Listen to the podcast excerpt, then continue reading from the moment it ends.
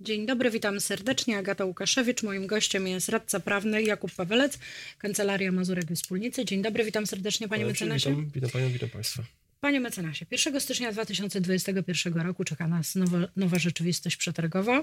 Tak Wejdzie w życie tak prawo o y, prawo zamówień, no, nowe prawo zamówień publicznych i przybliżmy naszym widzom to, co nas czeka. Proszę mi powiedzieć, czy partnerskie relacje stron zamówienia publicznego to jest rzecz możliwa? E, zdecydowanie tak. E, I tutaj muszę powiedzieć, że e, był to jeden z postulatów kierowanych przez stronę przedsiębiorców w trakcie prac legislacyjnych, zarówno na etapie jeszcze konsultacji samych założeń, jak i później projektu.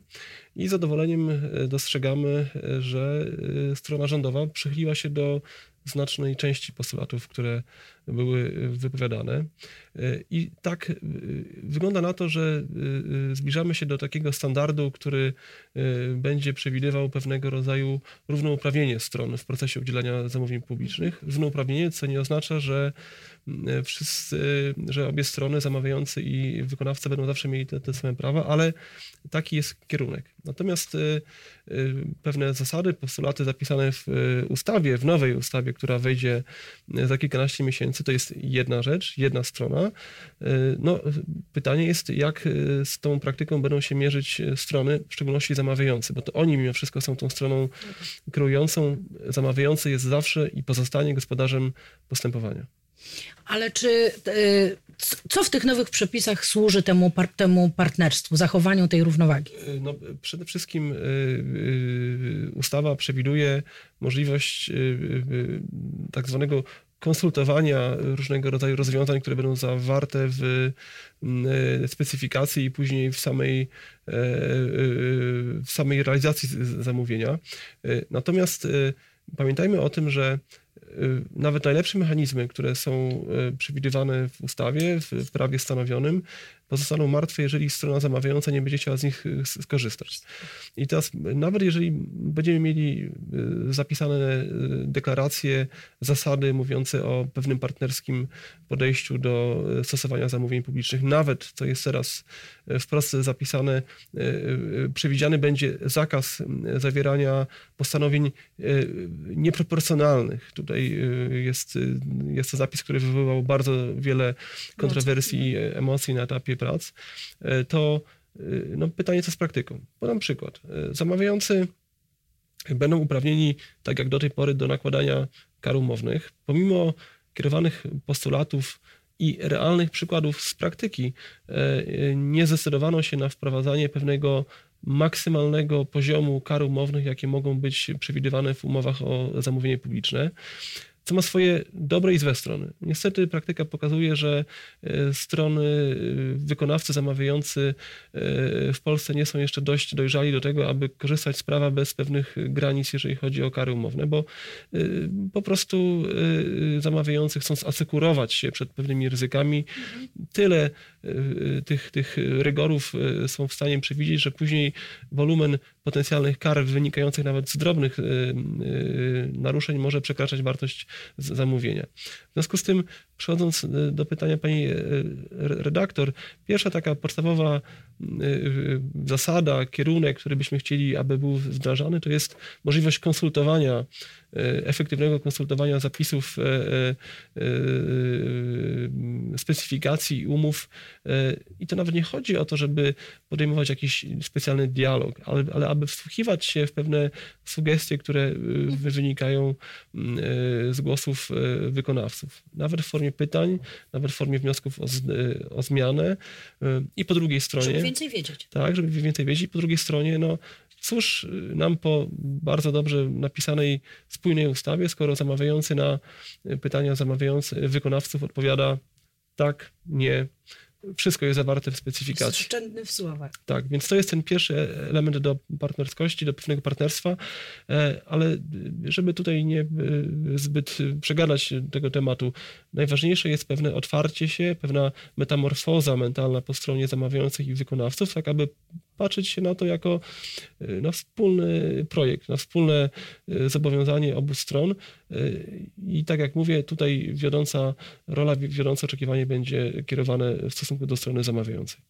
Panie mecenasie, a czy mówimy o partnerstwie, równowadze, a czy dobre praktyki w, trakcie e, postępowania przetargowego są jest, możliwe? To jest y, konsekwencja tego pierwszego zagadnienia, o którym pani redaktor y, wspomniała i dziękuję za to pytanie. No, y, w praktyce krajów Unii Europejskiej Europy Zachodniej w szczególności, e, dobre praktyki, czyli tak zwane soft law, czyli prawo takie niestanowione, prawo wynikające z pewnych e, e, zwyczajów, można powiedzieć, jest bardzo ważnym uzupełnieniem prawa stanowionego i w ten sposób możliwe jest uniknięcie wielu sporów, wątpliwości, które pojawiają się zarówno na etapie przetargowym, ale również później realizacji zamówienia.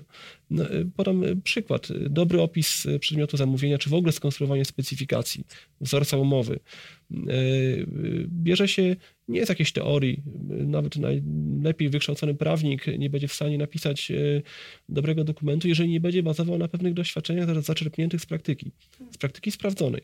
E, obecnie prezes Urzędu Zamówień Publicznych e, tą kompetencję posiadał wcześniej, ale teraz wydaje się ona być bardziej eksponowana. Będzie mógł publikować dobre praktyki w ramach pewnego rodzaju obwieszczeń Urzędu Zamówień Publicznych. Zachęcamy, aby było jak najwięcej tych dobrych praktyk, dokumentów, które y, niejako sygnowane przez Urząd Zamówień Publicznych mają charakter y, istotnego wsparcia dla zamawiających. Mowa tutaj zarówno o wzorcach dokumentów, jak i też sposobie postępowania w pewnych sytuacjach kryzysowych. Y, I te dobre praktyki, wydaje mi się, że jest dobra praktyka jako taka. To jest narzędzie, które może i powinno stać się środkiem do wdrożenia całej tej idei partnerskiego podejścia do zamówień publicznych. A uczciwa praktyka? No, ja bym powiedział, że dobra praktyka równa się uczciwa praktyka. To jest być może y, pewnego rodzaju truizm i y, odbiór tego sformułowania może y, nie spotykać się zawsze z takim samym zrozumieniem, ale no, wyobraźmy sobie taką sytuację, gdzie narzucony pewien wzorzec postępowania jest pozornie zgodny z ustawą prawo zamówień publicznych, ale wykracza poza pewne kanony, czy nawet regulacje wynikające z innych przepisów prawa. Podam przykład z życia wzięty. Chociażby obecnie rozpisywanych jest bardzo dużo zamówień na usługi komunalne dotyczące odbioru odpadów. Tak, jest temat aktualny również w Warszawie.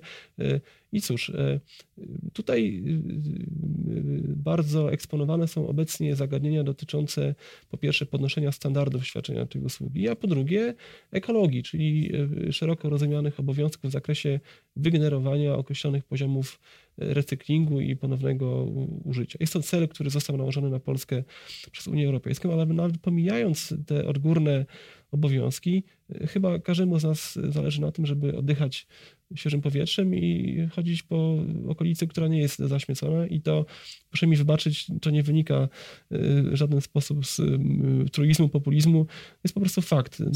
Tak, dokładnie. I teraz wyobraźmy sobie, że jest wprowadzana specyfikaty przez zamawiającego. Ja tutaj nie chcę nawiązywać do żadnego konkretnego miasta bądź gminy, bo to byłoby ogromne uproszczenie, która nie słucha albo nie przewiduje, czy nie uwzględnia sugestii kierowanych przez wykonawców, często wykonawców, którzy już wykonywali daną usługę na terenie doświadczenie. tak. No, wtedy ta, a często tak może się pojawiać, że y, może się okazywać, że pewne wzorce postępowania, pewne regulacje są kierowane, co tu dużo mówić, okolicznościami natury finansowej. Zamawiający, który chce trochę przeoszczędzić, e, no, dokonuje takich, a nie innych zapisów w specyfikacji, przerzucając pewne ryzyka na stronę, albo to jedna rzecz, i przerzuca też pewne ryzyka na stronę e, wykonawców. Oczywiście w każdej e, populacji znajdzie się, albo prawie każdej znajdzie się wykonawca, który albo będzie skłonny takie ryzyka ponieść, albo nie będzie ich świadomy. I o ile w pierwszym przypadku możemy jeszcze mówić o pewnego rodzaju zrozumieniu, dlaczego ktoś ofertuje za cenę po prostu zaniżoną, o tyle w drugim przypadku jest to sytuacja niebezpieczna, tak z punktu widzenia zamawiającego, jak i też z punktu widzenia nas, odbiorców. No, krótko mówiąc, nie chciałbym y, y, mieć do czynienia z sytuacją, gdzie przy pergoli czy, czy, czy y, w miejscu, gdzie gromadzone są odpady, z tygodnia na tydzień urasta pewna góra, albo gdzie po prostu wykonawca nie potrafi sobie poradzić z pewnego rodzaju właściwym postępowaniem z z, odpadami.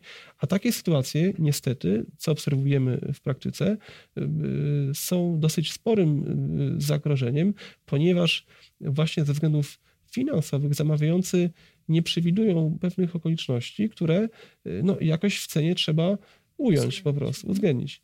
I teraz y, y, y, wydaje mi się, że możemy to połączyć z inną kwestią, mianowicie z kwestią transparentności, przejrzystości no zamówienia publicznego. Taki wydawałoby się analogia dość daleka, ale tylko z pozoru.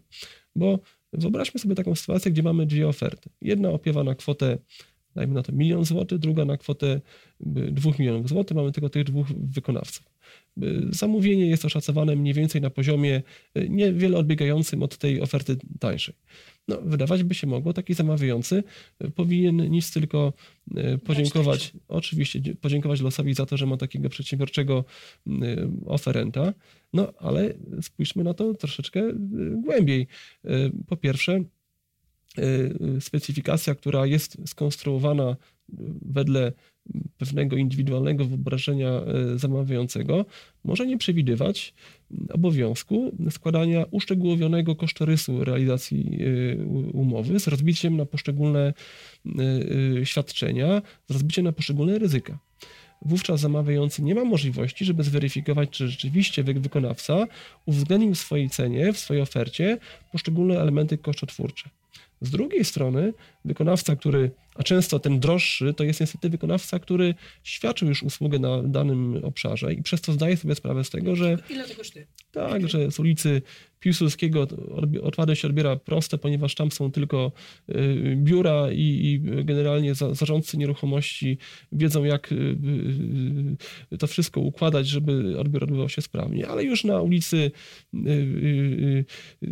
Sikorskiego, tutaj tak proszę nie, żeby nie wyciągać z tych, z tych przykładowych nazw jakichś konkretnych tutaj Rzucamy. wniosków, tak, okazuje się, że mamy do czynienia z zabudową wielorodzinną, blokową, gdzie mamy kilka pergoli, y, których które ciężko jest przyporządkować do, do poszczególnych klatek, gdzie mieszkańcy zmieniają się, ponieważ mamy dosyć duży odsetek y, mieszkań wynajmowanych na przykład, gdzie po prostu nie przeprowadzono dobrej akcji edukacyjnej i te odpady są gromadzone jak bądź.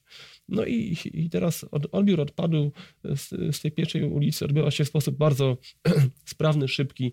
Można od razu konkretną frakcję przyporządkować do konkretnego pojemnika, odpowiedni pojazd podjeżdża w danym konkretnym dniu, no ale w tej drugiej lokalizacji to po mhm. pierwsze trzeba odróżnić, trzeba ten pracownik powinien e, zająć się tak zwanym wstępnym dopasowaniem, tak, e, przygotowaniem do, do, do odbioru.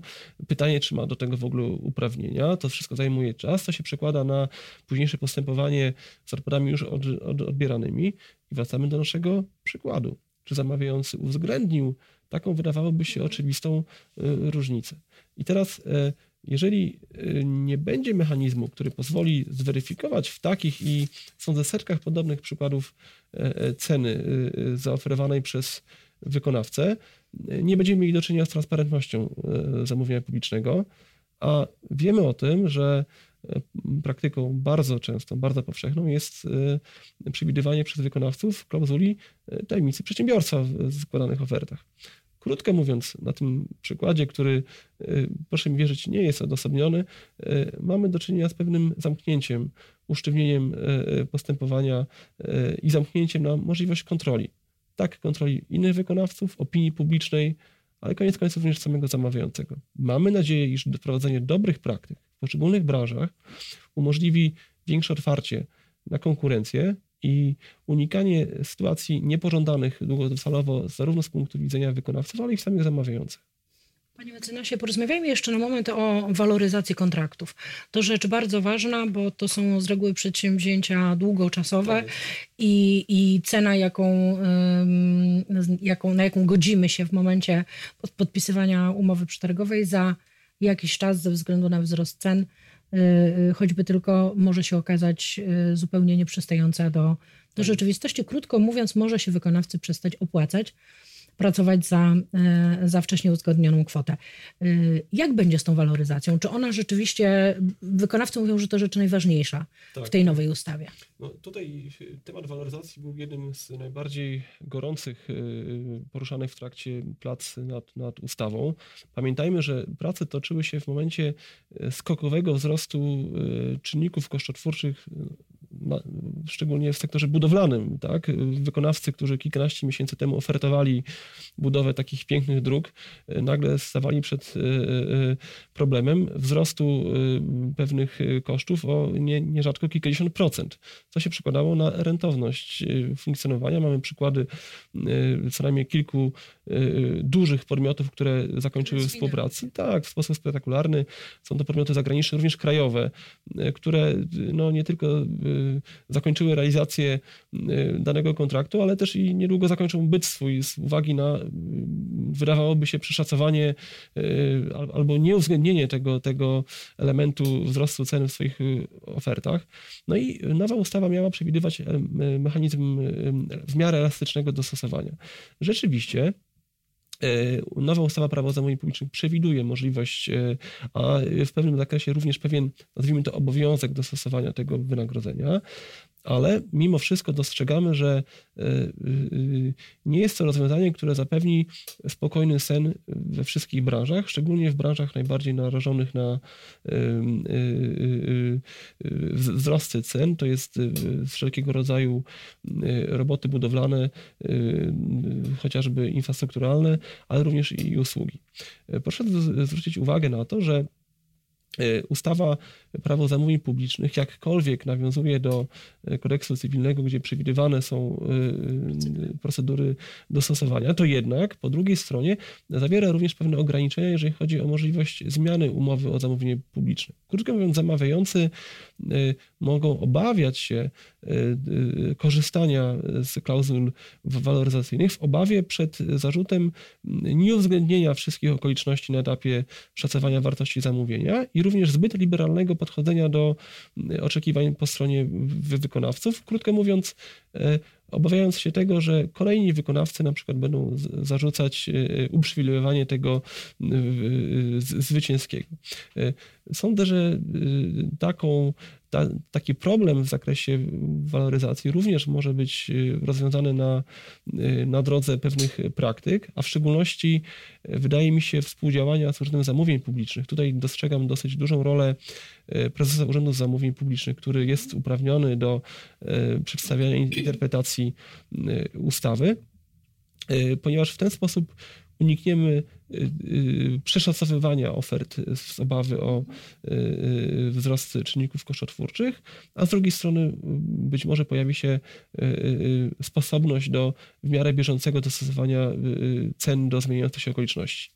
Co jest największą bolączką, że niestety nie udało się rozwiązać do tej pory kompleksowo problemu tych kontraktów, które zostały zawarte wcześniej, czyli przed y, y, rozpoczęciem prac na starych zasadach i to sądzę będzie w jakiś sposób doskwierało nie tylko wykonawcom, ale również stronie zamawiającej, bo z pustego i Salomon nie, nie naleje.